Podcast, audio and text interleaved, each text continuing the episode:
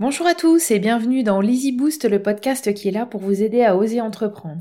N'hésitez pas à accéder à la page www.auroredirui.com où je mets à votre disposition l'indispensable pour réussir votre création d'entreprise. Je suis Aurore Dirui et je suis ravie de vous accueillir dans cet épisode où je vais vous présenter comment vaincre le pire fléau de l'entrepreneuse, le syndrome de l'imposteur. Je trouve sincèrement que c'est le pire fléau de l'entrepreneuse parce que ce syndrome de l'imposteur a bien souvent raison de beaucoup de projets et ça me met en rage parce que c'est vraiment dommage de ne pas exploiter votre envie de devenir entrepreneuse. Mais savez-vous ce que c'est? C'est le syndrome qui va faire que quelles que soient les bonnes choses qui vous arrivent dans la vie, vous n'allez pas vous en attribuer les mérites. C'est une forme de doute maladif où les victimes pensent qu'ils ne sont pas à l'origine de leur succès ou de leur accomplissement. Par exemple, vous avez peut-être réussi à négocier un départ en rupture conventionnelle et vous vous dites que vous avez eu de la chance ou que votre patron a été sympa, mais pas que vous avez réussi et que ce sont vos arguments qui vous ont fait gagner. Même s'il s'agit de réussite personnelle, vous avez tendance à attribuer cela à des circonstances extérieures comme la chance, le piston, euh, les vents favorables, les autres personnes, mais jamais vous. C'est cette sensation d'être une imposture, de ne pas être à sa place, de ne pas mériter sa place et de se prendre pour une incompétente. Ce syndrome, il a été euh, mis en évidence par deux psychologues en 1978 et euh, elles ont défini trois critères pour identifier ce syndrome l'incapacité à s'attribuer une réussite, le sentiment d'être surestimé par son entourage et de le duper, et la peur d'être démasqué. D'ailleurs, ce syndrome de l'imposteur n'est pas exclusif aux créatrices d'entreprises. Hein. On a tous eu dans nos vies des moments où il a pointé le bout de son nez. En fait, on a tous des phases de doute plus ou moins fortes, mais quand il s'agit du syndrome de l'imposteur, il occupe beaucoup de place dans votre cerveau et ça vous empêche de fonctionner correctement et de vous épanouir, que ce soit dans le domaine professionnel ou personnel. Il est super agaçant ce syndrome. Si vous en souffrez, vous allez être en recherche permanente d'une validation extérieure, mais en même temps, vous allez être en incapacité d'accepter cette validation. Je sais, c'est un peu paradoxal, mais c'est réel. Le gros problème est qu'il va avoir d'importantes conséquences sur votre projet de création d'entreprise. Soit vous allez passer euh, plus de temps qu'il ne faudrait en surpréparant les choses. Oui, vous allez chercher à compenser le trop peu de compétences que vous avez à vos yeux. C'est la stratégie du j'en fais trop. Au quotidien, vous allez euh, tout le temps avoir l'impression de ne pas être assez, donc vous allez constamment vous former, lire des livres, des articles, écouter des podcasts ou faire des tas de formations. Attention, je ne dis pas que tout ça c'est inutile, hein, non bien entendu, parce qu'on a tous besoin à un moment donné de se former ou de se renseigner sur un sujet, mais le syndrome de l'imposteur vous pousse à faire tout cela en excès. Donc il va soit vous pousser à en faire trop, soit vous allez repousser au maximum les choses pour lesquelles vous ne vous sentez pas légitime.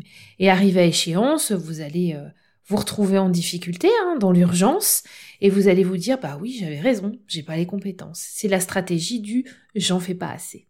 Dans un cas comme dans l'autre, votre syndrome de l'imposteur se retrouve renforcé finalement. Si vous en faites beaucoup trop, vous imaginez que c'est seulement parce que vous avez mis les bouchées doubles hein, que ça marche. Et si vous n'en faites pas assez, vous trouvez que c'est une explication à vos échecs. Bref, le syndrome de l'imposteur n'est pas une partie de plaisir et encore moins quand on est entrepreneuse. Il y a beaucoup d'entrepreneuses qui au début ne se sentent pas légitimes, alors elles fournissent plein de services ou des produits euh, gratuitement, ou alors elles baissent leurs tarifs de façon très ridicule parce qu'elles ne se sentent pas légitimes de vendre plus cher. Mais pourquoi ce syndrome euh, de l'imposteur est-il répandu chez les entrepreneuses? Eh bien, tout d'abord parce qu'elles prennent des risques. Évidemment, entreprendre, c'est par définition prendre des risques. On est sans filet, on se lance sans être certaine d'y arriver, hein, mais avec la conviction d'avoir une bonne idée. Chaque choix, chaque orientation stratégique est une prise de risque. Deuxièmement, parce qu'elles se sentent seules responsables. Et puis le choix de devenir entrepreneuse, euh, c'est aussi dicté par le goût de la liberté, vous dites au revoir à la hiérarchie, mais vous dites bonjour aux responsabilités. Vous êtes seul maître à bord, donc seul responsable en cas d'échec. Troisième raison, parce qu'elle cherche la perfection. C'est une caractéristique commune de beaucoup d'entrepreneuses, d'être extrêmement attentive aux détails. C'est un truc très féminin d'ailleurs, hein, le souci du détail et la recherche de perfection. Et c'est pas évident parce qu'en créant votre entreprise, vous devenez euh, multicasquette avec euh, votre cœur de métier, mais aussi la comptabilité, la gestion administrative, le marketing, le commercial. Donc si vous cherchez la perfection dans tous ces domaines, ça va être très rapidement compliqué. Et enfin, pourquoi ça touche les entrepreneuses C'est parce qu'elles sont parfois isolées. Parce qu'entreprendre, c'est parfois se sentir euh, seule, hein, parce que beaucoup d'entrepreneuses travaillent de chez elles. Lorsqu'elles lancent leur activité, elles se retrouvent seules et n'ont personne avec qui échanger. Bon, maintenant qu'on sait pourquoi il est là, comment vaincre ce fameux syndrome de l'imposteur, je vais euh, essayer ici de vous amener des éléments concrets parce que j'ai vraiment envie de vous voir le dépasser. Il vous faut arrêter de chercher la perfection. Je sais que c'est plus facile à dire qu'à faire, vous avez euh, tellement envie que ça marche, tellement envie de monter votre entreprise que vous voulez tout faire impeccablement. Mais c'est tellement nécessaire d'arrêter de chercher la perfection. Faut vraiment cesser de vouloir tout faire parfaitement. Vous n'y arriverez pas et en plus ça n'a aucun intérêt. Alors oui, vous avez le droit d'être exigeante bien entendu, mais fixez des objectifs clairs et atteignables. Concentrez-vous sur la meilleure façon de les atteindre et ne cherchez pas à les dépasser, passez aux objectifs suivants. Il faut aussi apprendre à mieux vous connaître. Si vous voyez comme une imposture, si vous ressentez une sorte de décalage, que vous avez l'impression de ne pas être à votre place, vous avez peut-être un problème d'alignement. Donc il va falloir prendre le temps de réfléchir à ce qui vous anime. Vous allez devoir chercher à comprendre où est le problème et peut-être penser à réorienter votre activité aux besoins. Bien entendu, vous pouvez euh, essayer de le faire seul, vous pouvez euh, vous faire accompagner par un mentor ou par un coach spécialisé dans le domaine. En fait, le souci ici, c'est de vous faire prendre conscience de ce que vous valez. Pour commencer, vous pouvez peut-être lister vos cinq talents majeurs. N'hésitez pas à aller écouter l'épisode de ce podcast où je parle de talents. C'est l'épisode numéro 12. Vous pouvez aussi envisager de faire un bilan de compétences avec des tests de personnalité.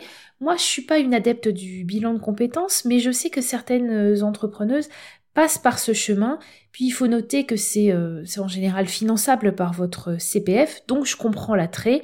En tout cas, si vous choisissez cette solution, je vous conseille de faire une sélection de trois organismes de bilan de compétences avant de choisir celui qui vous correspond.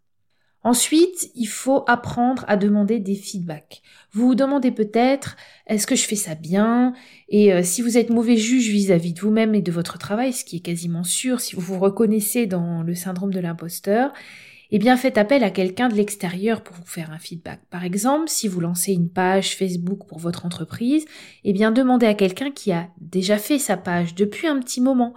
Euh, de vous faire un retour sur votre page. Vous savez, en général, les gens aiment bien rendre service et aider les autres. Moi, à chaque fois que je suis allée chercher des feedbacks auprès de personnes sachantes, j'ai toujours eu un retour sympathique et constructif.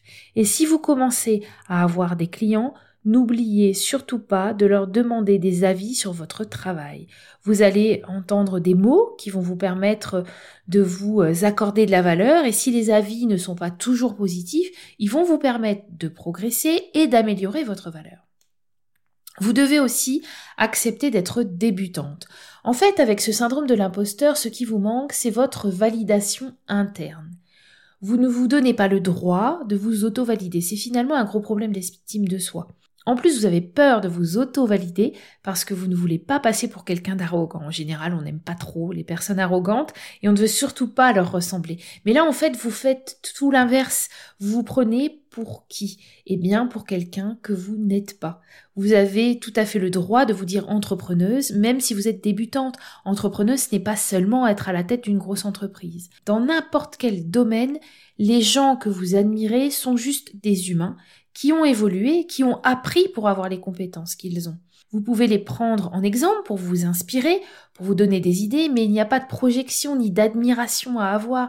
Vous devez aujourd'hui accepter d'être débutante et prendre conscience que vous pouvez devenir l'entrepreneuse que vous souhaitez devenir. Il faut juste un peu de patience et accepter de progresser. Et enfin, apprenez à vous faire violence. Pas trop fort tout de même, en douceur, mais apprenez à le faire. Il va vous falloir affronter vos peurs pour les faire retomber comme un soufflet. Parce que si vous passez un temps dingue à préparer vos rendez-vous, vos prises de parole, eh bien forcez-vous à diminuer ce temps et allez-y avec moins de temps de préparation. Et analysez après pour voir comment cela s'est passé avec un temps de préparation plus court, relever les points positifs, les points négatifs, est-ce que vous obtenez la même chose en y passant moins de temps, s'il y a des choses qui se sont mal passées, vous avez peut-être trouvé des solutions. Vos réponses vont vous permettre de faire évoluer vos pratiques et surtout votre état d'esprit. Et bien évidemment, je le répète, allez-y doucement, hein, commencez par des petites choses, souvenez-vous, la méthode des petits pas, elle doit s'appliquer ici aussi. Vous avez là un véritable travail d'honnêteté à faire avec vous-même. Vous êtes très certainement trop dur, votre jugement est certainement trop exigeant, mais vous allez dès à présent essayer de changer tout ça. Si vous avez l'intuition de pouvoir devenir une très bonne entrepreneuse, que c'est une envie profonde, eh bien laissez de côté votre syndrome de l'imposteur et allez-y. Ce syndrome n'est pas une fatalité, il est normal. Nous sommes beaucoup à le ressentir à certains moments de notre vie. Commencez par en prendre conscience, cela vous aidera beaucoup pour le dépasser et arrêtez de jouer la fausse modestie. N'ayez pas peur de vous admirer un peu, ne vous inquiétez pas, il y a une grande marge avant de devenir arrogante. Je m'arrête là pour aujourd'hui. N'hésitez pas à me laisser un commentaire si vous avez envie de réagir, à noter ou à partager ce podcast avec vos amis. Merci beaucoup d'avoir écouté cet épisode jusqu'au bout. J'espère qu'il vous a plu. Si vous souhaitez avoir un petit coup de pouce pour bien démarrer, rendez-vous sur euh, www.aurordirui.com. En attendant, je vous donne rendez-vous au prochain épisode. À bientôt!